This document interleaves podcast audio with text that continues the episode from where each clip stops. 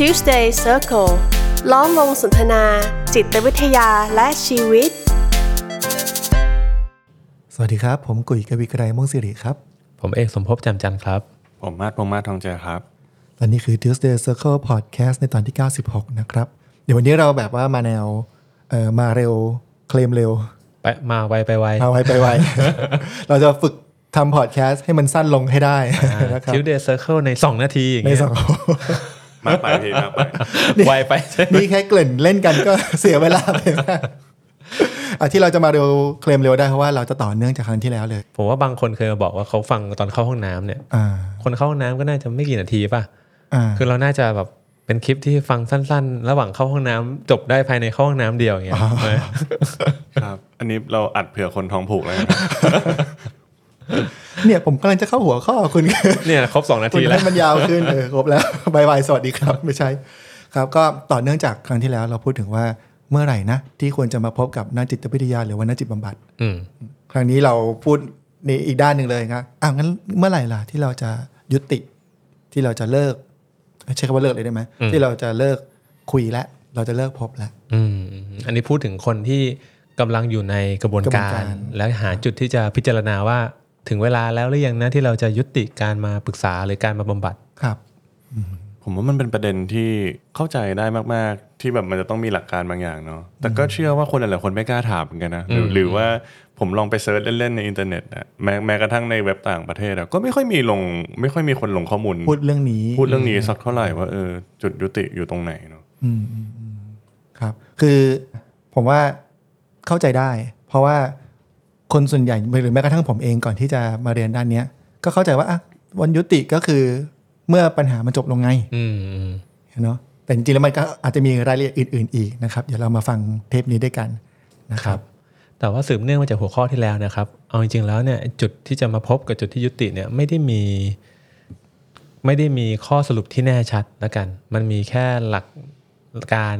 ในการใช้พิจารณาคร่าวๆอะซึ่งไม่ได้หมายความว่าต้องเชื่อตามนี้ มันไม่ใช่กฎเออเกณฑ์ตายตัวเนาะใช่ใช่นะครับโอเคครับงั้นก็ข้อแรกเลยแล้วกันนะครับ ข้อแรกก็ตามที่ผมพูดเมื่อกี้แหละเกณฑ์ง่ายที่สุดก็คือ ปัญหาจบลงบรรลุเป้าหมายแต่บางคนมาด้วยความรู้สึกว่าอยากจะควบคุมอารมณ์ตัวเองควบคุมอารมณ์โกรธอะถ้าสามารถที่จะเรียนรู้เข้าใจตัวเองแล้วควบคุมอารมณ์โกรธได้นั่นคือบรรลุเป้าหมายอืมบางคนมาด้วยเรื่องของปัญหาความสัมพันธ์ มาด้วยเรื่องของความกังวลความเศร้าอะไรก็แล้ว แต่อะถ้ามีเป้าหมายแล้วบรรลุเป้าหมายได้ นั่นก็คือจุดที่จะยุติอืมอืมเพราะว่าการมาปรึกษาหรือการมาบำบัดเนี่ยเป็นการที่เรามาพูดคุยกันบนจุดมุ่งหมายร่วมกันครับนะก็คืออะการมาคุยมันเหมือนกับว่า มันดูเหมือนจะเป็นการที่อะคนมาปรึกษาอยากอยากมาระบายนะก็ส่วนหนึ่งนะ แต่ในการระบายนั้นเองเนี่ยมันมีทิศทางอยู่ มันจะมีจุดมุ่งหมายบางอย่างอยู่ในการพูดคุยกันครับอะซึ่งจุดมุ่งหมายตรงนี้ก็จะเป็นการตกลงร่วมกันของตัวนักจิตวิทยา กับตัวคนที่มาปรึกษาอืมอะอย่างที่พี่กุยพูดแหละแต่ว่าเมื่อจุดมุ่งหมายนี้มันบรรลุแล้วเนอะเราอาจจะคุยกันในครั้งที่หนึ่งเพื่อกำหนดเป้าหมายร่วมกัน คุยกันมา3ามสี่ครั้งเอ้ยเป้าหมายนี้บรรลุแล้ว นี่ก็อาจจะเป็นจุดหนึ่งที่ใช้พิจารณาครับ ผมว่า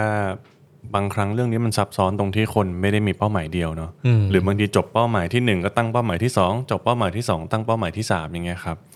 แล้วผมในประสบการณ์ผมก็เคยเจอด้วยนะคนที่บรรลุทุกอย่างแล้วจริงๆอะแต่มันอยู่ตรงนี้มันอุ่นใจสบายใจจังเลยอย่างเงี้ยก็อยากจะนัดไปเรื่อยๆ นัดทบทวนตัวเองสำรวจตัวเองไปเรื่อยๆอย่างเงี้ยครับ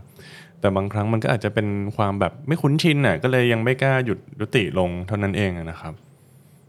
แต่อันนี้มันก็อาจจะเป็นสิ่งที่นักจิตวิทยาก็ต้องทำงานคู่กับผู้มารับบริการไปเนาะว่าไอ้ความกังวลนี้จะค่อยๆคลายลงแล้วอืมจะไปเดินทางไปด้วยกันจนถึงจุดที่เออไม่ไม่ต้องพึ่งพิงพื้นที่ตรงนี้ยังไง ครับงั้นผมว่าข้อที่สองนะครับ อันนี้ก็คือของพี่กุยพูดไปแล้วว่าบรรลุเป้าหมาย ข้อสองก็คือในกระบวนการโอเคเลยรู้สึกดีกับนักจิตวิทยาของตัวเองเนี่ยก็เข้ากันได้ทุกอย่างนะครับ แล้วก็การแก้ปัญหาก็แก้ไปในระดับหนึ่ง เพียงแต่ว่ามันอาจจะเจอเรื่องเรื่องบางอย่างแล้วกัน หรือมุมบางมุมของบางสถานการณ์ที่มันดีไปกว่านี้ไม่ได้แล้วอะอืมอะอย่างเช่นนะเขาอาจจะมาเรื่องการอยากควบคุมอารมณ์โกรธอย่างเงี้ย แต่เผอิญว่าในชีวิตอะมันมีสถานการณ์บางอย่างที่โหมันต้องถูกกระตุ้นอย่างมหาศาลจริงๆอะดังนั้น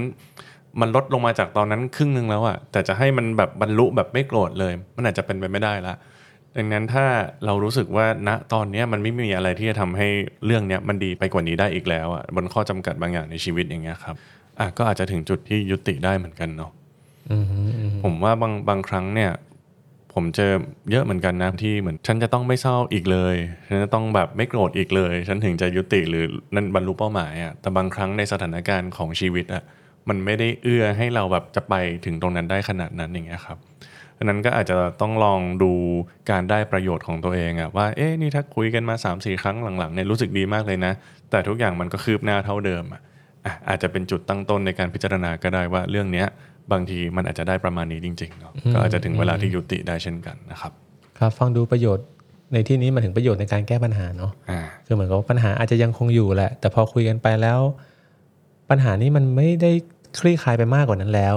เนาะมันเหมือนกับว่าอาจจะไม่บรรลุเป้าหมายที่ตั้งไว้ แต่ว่ามันไม่ไม่ได้มากไปกว่านั้นแล้วเนี่ยไม่ได้ประโยชน์เพิ่มเติมแล้ว ก็อีกเป็นอีกจุดหนึ่งที่ใช้พิจารณาอ่าครับผมนะครับบางที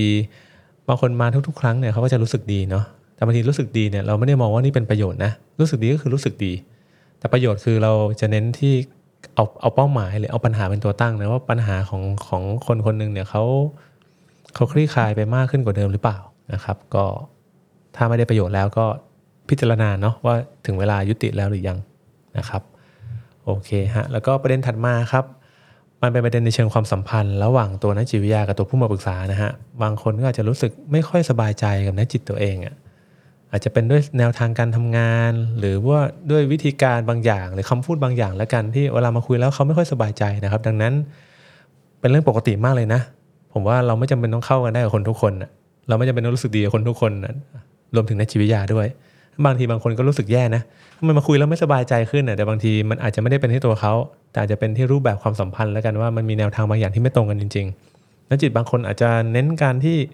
เขาจะนำมากเป็นพิเศษ มีการถามคำถามเยอะ มีการชี้ชวนมองนู่นมองนี่พิจารณาสิ่งต่างๆ ซึ่งเขาอาจจะรู้สึกว่ามันมากเกินไปก็ได้ ซึ่งก็ไม่แปลกอะไร แต่บางคนก็อาจจะรู้สึกว่ามันช้าเกินไปที่นักจิตจะค่อย ๆ ตามไปทีละนิดทีละหน่อย ค่อย ๆคุยกันไป แต่เขาต้องการอะไรที่รวดเร็วกว่านั้น อะไรที่เป็นรูปธรรมกว่านั้นนะดังนั้นมันมีความไม่ตรงกันเกิดขึ้นได้ครับ แล้วถ้าเรารู้สึกว่าเราไม่สบายใจกับความที่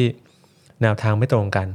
อันนี้ก็เป็นจุดที่พิจารณาได้เหมือนกัน ที่จะยุติการปรึกษาหรือการบำบัดกับนักจิตคนนี้ เพื่อจะไปหาทางเลือกอื่น ๆ เพิ่มเติม อาจจะดูนักจิตคนอื่นที่แนวทางตรงกับเรามากกว่า จริงงานวิจัยเกี่ยวกับการเปลี่ยนนักจิตนะครับ มันก็มีให้เห็นนะแล้วผมชอบ 2 ประเด็นที่เขาทิ้งไว้มาก ๆ ในงานวิจัยนะครับ เขาพูดว่าที่เราไม่กล้าขอเปลี่ยนนักจิตทั้งๆที่มันก็มีความไม่เข้ากันอยู่จริงๆอะข้อแรกเป็นเพราะว่า บางทีคนที่มารับบริการก็มักจะเชื่อว่าฉันไม่ดีเอง ฉันผิดเอง ฉันแก้ปัญหาไม่ได้เองเงี้ยครับก็เลยไม่ได้พิจารณาเรื่องของเคมีที่มันไม่เข้ากันอะกับอีกส่วนหนึ่งก็คืออาจจะเป็นวัฒนธรรมด้วยอะคือถ้าเป็นทางฝั่งโหยุโรปอเมริกาเนี่ยเขาเขาต้องตรงอยู่แล้วขอเปลี่ยนนะมันไม่เข้า แต่พอเป็นวัฒนธรรมแถบเอเชีย หรือแถบไทยที่แบบมีความนุ่มนวลมีความรักษาน้ำใจเนี่ยบางทีก็ไม่รู้จะเกิดยังไงว่าขอเปลี่ยนคนอะไรเงี้ยกลัวทำร้ายจิตใจนักจิตประมาณนี้ครับแต่จะบอกว่า มมันไม่ใช่อย่างนั้นเนาะเพราะผมว่าคนที่ให้บริการด้านเนี้ยก็จะมีความเข้าใจอยู่แล้วว่ามันเกิดขึ้นได้เป็นเป็นสิ่งธรรมชาติมากๆก็ก็ไม่คงไม่ได้มีนักจิตคนไหนเก็บมาน้อยใจอะไรนะครับ พวกเราในที่นี้ต่างโดนเปลี่ยนมาแล้วทุกคน ครับครับแล้วแล้วผมอันนี้อาจจะขอพาดพิงน้อยมานิดนึงเนาะผมผมมาชอบอันหนึงตรงที่พวกเรามีแนวทางการทำงานที่ไม่เหมือนกันเลยเนาะดังนั้นเวลาที่สมมุติว่าสักคนบอกผมว่าอะ เขามันเร็วไปช้าไปยังไงอะมันจะทำให้ผมเห็นว่าแล้วผมควรจะส่งไปให้ในในจิตวิทยาท่านไหนอะอะที่อยู่ในน้อยมาเหมือนกันที่เป็นแนวทางที่มันตรงกับเขามากกว่า ผมว่าพอแนวทางการบำบัดพวกเราต่างกัน มันก็ทำให้คนมีทางเลือกอะพวกเราก็เลยเนี่ยครับสลับกันไปสลับกันมาเป็นเรื่องปกตินะครับเพราะอันจริงๆคาว่าแนวทางไม่ตรงกันเนี่ยมันก็ไม่ใช่ผู้มาปรึกษาเป็นฝ่ายประเมินฝ่ายเดียวนะ ตัวนักจิตเราก็เป็นคนประเมินด้วยเหมือนกัน อย่างผมผมเจอกับ ผู้มาปรึกษาหรือหรือปัญหาบางกรณีเนี่ยผมก็ประเมินตัวเองนะว่าเฮ้ยถ้าเป็นปัญหาลักษณะเนี่ยที่อาจจะต้องอาศัยทักษะหรือแนวทางการบำบัดบางประเภทอะซึ่งผมไม่ได้ชำนาญในเรื่องนั้นนะผมก็เลือกที่จะส่งต่ออเหมือนกันนี่คือแนวทางที่ไม่ตรงกันครับแล้วผมก็พอเราตระหนักเราก็เอาเรื่องนี้แหละมาพูดคุยกับผู้มาปรึกษา เพื่อทำความเข้าใจความไม่ตรงกันตรงเนี้ยอืมแล้วก็นำไปสู่การการยุติระหว่างเราอะแล้วก็ไปเริ่มต้นใหม่ กับแนวทางที่เหมาะสมกว่าอืม ทีนี้อย่างอย่างสามข้อแรกก็จะเกี่ยวกับเรื่องของ มันจะมีความเกี่ยวกับเป้าหมายเนาะนะครับ ในข้อที่สี่เนี่ยปัญหาบางประเภทบางสถานการณ์เนี่ยมันอาจจะรอจบไม่ได้เนาะมันอาจจะมีความยืดเยื้อเป็นประเด็นปัญหาที่ยังจะต้องประสบต่อไปเรื่อย ๆ แต่ถ้าตัวผู้มาปรึกษาเนี่ยสามารถที่จะรับมือกับปัญหานั้นต่อได้ด้วยตัวเองแล้ว เข้าใจตัวเองมากขึ้นมีทักษะบางอย่างมากขึ้นเท่าทันตัวเองมากขึ้น หรือว่ามีแหล่งช่วยเหลืออื่น ๆ ในชีวิตของเขาเนี่ยที่เขาไม่จำเป็นต้องพึ่งพากระบวนการปรึกษานี้ก็ได้อะใช้คำว่าก็ได้เนอะคือจะพึ่งต่อไปก็ได้ แต่สามารถดำเนินต่อด้วยชีวิตตัวเองได้แล้วได้ด้วยเช่นกันเนี่ยอันนี้ก็จะเป็นอาจจะเป็นจุดพิจารณา ที่จะยุติการปรึกษา เพราะเอาจริงๆแล้วอืมผมใช้คำว่าเป้าหมายหนึ่งของกระบวนการเราได้ไหมการปรึกษาเนี่ยก็เป็นไปเพื่อให้ผู้มาปรึกษาเนี่ยสามารถที่จะดำเนินชีวิตต่อได้ด้วยตัวเขาเองอะด้วยศักยภาพของเขาเองอืมนะครับ ก็คือเหมือนการมาปรึกษาเป็นการมาเพิ่มพูนทักษะเพิ่มพูนความสามารถที่จะรับมือกับปัญหา ที่มีลักษณะคล้าย ๆ กันน่ะครับที่ยังไงก็มีโอกาสจะเกิดขึ้นอยู่แล้วในอนาคต อืมครับเกิดเรามีปัญหาเรื่องความสัมพันธ์มาครับแล้วมันคลี่คลายแล้วในความสัมพันธ์กับคนคนนี้เนี่ย มันก็มีโอกาสจะเจอปัญหาความสัมพันธ์กับคนคนอื่นอยู่ดีอืมแต่พอเขามีทักษะมากขึ้นมีความเข้าใจมากขึ้นเนี่ยเขาก็อาจจะรับมือกับมันด้วยตัวเขาเองได้ครับหรือบางทีมันเป็นปัญหาเชิงสถานการณ์เหมือนกันนะ คือช่วงนี้แบบยังไม่มีสังคมอะไรอย่างเงี้ยแต่คุยไปสักพักหนึ่งปัญหาคลี่คลายไปครึ่งทาง แต่เฮ้ยได้งานใหม่ที่ทำงานดีมากมีสังคมเพื่อนดีเจอแฟนอีกสักคนแต่บางทีอาจจะแบบเฮ้ยฉันว่าฉันรอดแล้วอะฉันว่าฉันมีแหล่งพึ่งพิงอย่างอื่นเต็มไปหมดเลยอย่างเงี้ยก็ก็เป็นสิทธิ์ของของคนคนนั้นเนาะที่จะแบบอ่างั้นขอยุติไว้เท่านี้อย่างเงี้ยครับ นึกถึงเรื่องที่บอกว่าปัญหาหมดแล้วค่ะ มีแฟนใหม่แล้ว นั่นคือ อะมองเรื่องนี้อย่างอย่างกลางๆก็คือเนี่ยศักยภาพของชีวิตเขามันเพียงพอที่จะให้เขาดำเนินชีวิตต่อได้ด้วยตัวเองแล้วนะครับครับพอข้อที่สี่พี่กุยพูดเรื่องศักยภาพที่เขาจะดูแลตัวเองเนาะหรือว่าแหล่งช่วยเหลืออื่นๆดังนั้นข้อที่ห้ามันอาจจะเป็นมุมตรงมิติตรงข้ามเลยนะครับ ก็คือเป็นเรื่องของข้อจำกัด คือต้องยอมรับว่าอะบริการแบบเนี้ยมันก็มีข้อจำกัดหลายอย่างจริง ๆ เนาะ คือบางคนผมเคยเจอสมัยที่ผมทำจิตอาสาอะนี่ขนาดแบบไม่มีค่าบริการนะยังมีคนไม่มีตังค์จ่ายค่าเน็ตยังมีเลยอืมแล้วก็เข้ามาแบบคุยออนไลน์กันไม่ได้อย่างเงี้ยครับ หรือแม้กระทั่งเนี่ยการจะมาแต่ละครั้งก็มีค่าใช้จ่าย บางทีอาจจะเป็นข้อจำกัดเรื่องนี้ก็ได้แบบโหมันไม่รู้จะเอาอะไรมาจ่ายอะแล้วการพยายามจะต้องโหจัดสรรปันส่วนอะก็อาจจะเป็นปัญหาใหม่ๆก็ได้นะ หรือบางคนเป็นปัญหาเรื่องแบบย้ายงานอะไปอยู่ต่างจังหวัดโหจะต้องเข้ากรุงเทพเพื่อมาเจอนักจิตอย่างเงี้ยครับมันก็เป็นอะไรที่ชีวิต ยุ่งยากวุ่นวายมากขึ้นอย่างหรือเงี้แบยบเรื่องเวลาอะไรอย่างเงี้ยอ่าหรือจัดสรรเวลาไม่ได้ช่วงนี้แบบชีวิตไม่รู้จะแบ่งยังไง พอมาเจอนักจิตเหมือนไม่ได้เตรียมตัวมาเหมือนชีวิตโลกๆรีบๆไม่ได้ประโยชน์อย่างเงี้ยครับผมว่ามันก็มีมีข้อจำกัดในอะไรหลาย ๆ ส่วน เยอะอยู่เหมือนกันเนาะที่แบบอาจจะยังไม่เหมาะอะครับ ที่แบบมาก็อาจจะไม่ได้ประโยชน์เต็มที่อย่างเงี้ยหรือมาแล้วการพยายามจะต้องมาให้ได้เนี่ยอาจจะทำให้มันเกิดปัญหาใหม่ๆ บางอย่างความกังวลใหม่ ๆ บางอย่างตามมาเนี่ย ก็อาจจะยุติชั่วคราวก่อนก็ได้นะอืมแล้วดูว่าแบบอะชีวิตมันจะมีจังหวะที่กลับมาเหมาะสมอีกเมื่อไหร่อย่างเงี้ยคือผมว่าไอเดียของการพูดคุยอย่างต่อเนื่องอะเป็นสิ่งที่ดีที่สุดเสมออยู่แล้วเนาะแล้วผมเชื่อว่าทุกคนก็แบบที่พยายามกันถึงขนาดเนี้ยก็เพราะมองว่าแบบอยากจะให้มันเกิดความต่อเนื่อง อยากจะให้เกิดประโยชน์อะแต่ว่าในหลักการจริงๆอะการฝืนในบางจังหวะที่แบบมันมีข้อจำกัดอะก็อาจจะไม่ได้ช่วยและเป็นประโยชน์สัทีเดียวนะ ดังนั้นถ้ามันไม่ไหวมันมีข้อจำกัดจริง ๆ ผมว่ายุติชั่วคราวก็เป็นอีกหนึ่งทางเลือกครับ คือเมื่อเล็งเห็นว่าการมาปรึกษาต่อไป อาจจะสร้างปัญหาเพิ่มเติมขึ้นในชีวิต ก็ลองพิจารณาที่จะยุติการปรึกษาไปก่อนเนาะครับโอเคฮะก็ทั้งหมดก็เป็นแนวทางในการพิจารณานะครับ ซึ่งทุกท่านที่กำลังเข้าสู่กระบวนการปรึกษา หรือว่ากำลังพูดคุยกับนักจิตวิทยาอยู่เนี่ย ก็ไม่จำเป็นจะต้องพิจารณามันด้วยตัวคนเดียวนะผมว่าเรานำสามารถหยิบยกหรือนำเรื่องเหล่านี้มาพูดคุยกับนักจิตวิทยา หรือนักจิตบำบัดของท่านได้นะครับ ก็คือหารือร่วมกันได้แหละ อย่างที่พี่กุยบอกเป็นเรื่องปกติเป็นเรื่องธรรมดา มันถึงเวลามันมีการเริ่มต้นมันก็มีการสิ้นสุดนะฮะดังนั้นถ้าเกิดเรารู้สึกว่าเออมันมาถึงจุดที่เราจะต้องยุติแล้วเนี่ยก็นำเรื่องนี้มาพูดคุยกับนักจิตวิทยาได้ เพื่อที่ว่าเราจะได้วางแผนกันนะครับในการยุติการปรึกษาที่จะเป็นประโยชน์ที่สุดนะมีการ ทบทวน มีการเตรียมความพร้อม มีการพิจารณาหรือคำนึงถึงสิ่งต่างๆ ที่อาจจะเกิดขึ้นหลังจากการยุติการปรึกษาไปนะฮะ มันก็จะช่วยให้เราได้ประโยชน์ยิ่งขึ้นในการมาปรึกษา ผมว่ามันเป็นจรรยาบรรณด้วยซ้ำเนาะที่ตัวนักวิชาชีพเองจะต้องคอยสำรวจอะว่าเอ๊ะถ้าเป้าหมายมันบรรลุแล้วตอนนี้แบบเรายังจะคุยกันต่อไปในประเด็นไหน เพราะอะไรยังไงเนาะเพื่อที่จะได้ค่อย ๆ ทบทวนไปด้วยกัน แล้วมันก็ไม่ใช่ว่า ปัญหาหมดถ้างั้นวันนี้เจอกันมาสุดท้ายมันมันมันไม่ใช่อย่างนั้นนะครับ แต่มันเป็นการวางแผนร่วมกันว่า จะเจอกันอีกกี่ครั้งจนถึง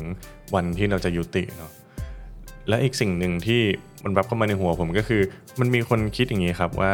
ถ้ายุติแล้วแปลว่ากลับมารับบริการกับคนนี้ไม่ได้อีกแล้วหรือเปล่าอย่างเงี้ยอ่าผมว่ามีคนมีคนอืมกลัวหรือไม่แน่ใจในประเด็นนี้จริงๆเนาะแต่อยากจะบอกว่าการยุติในการรับบริการมันเหมือนกับเราบรรลุเป้าหมายบางอย่าง ณตอนเนี้ยร่วมกันแล้วเนอะ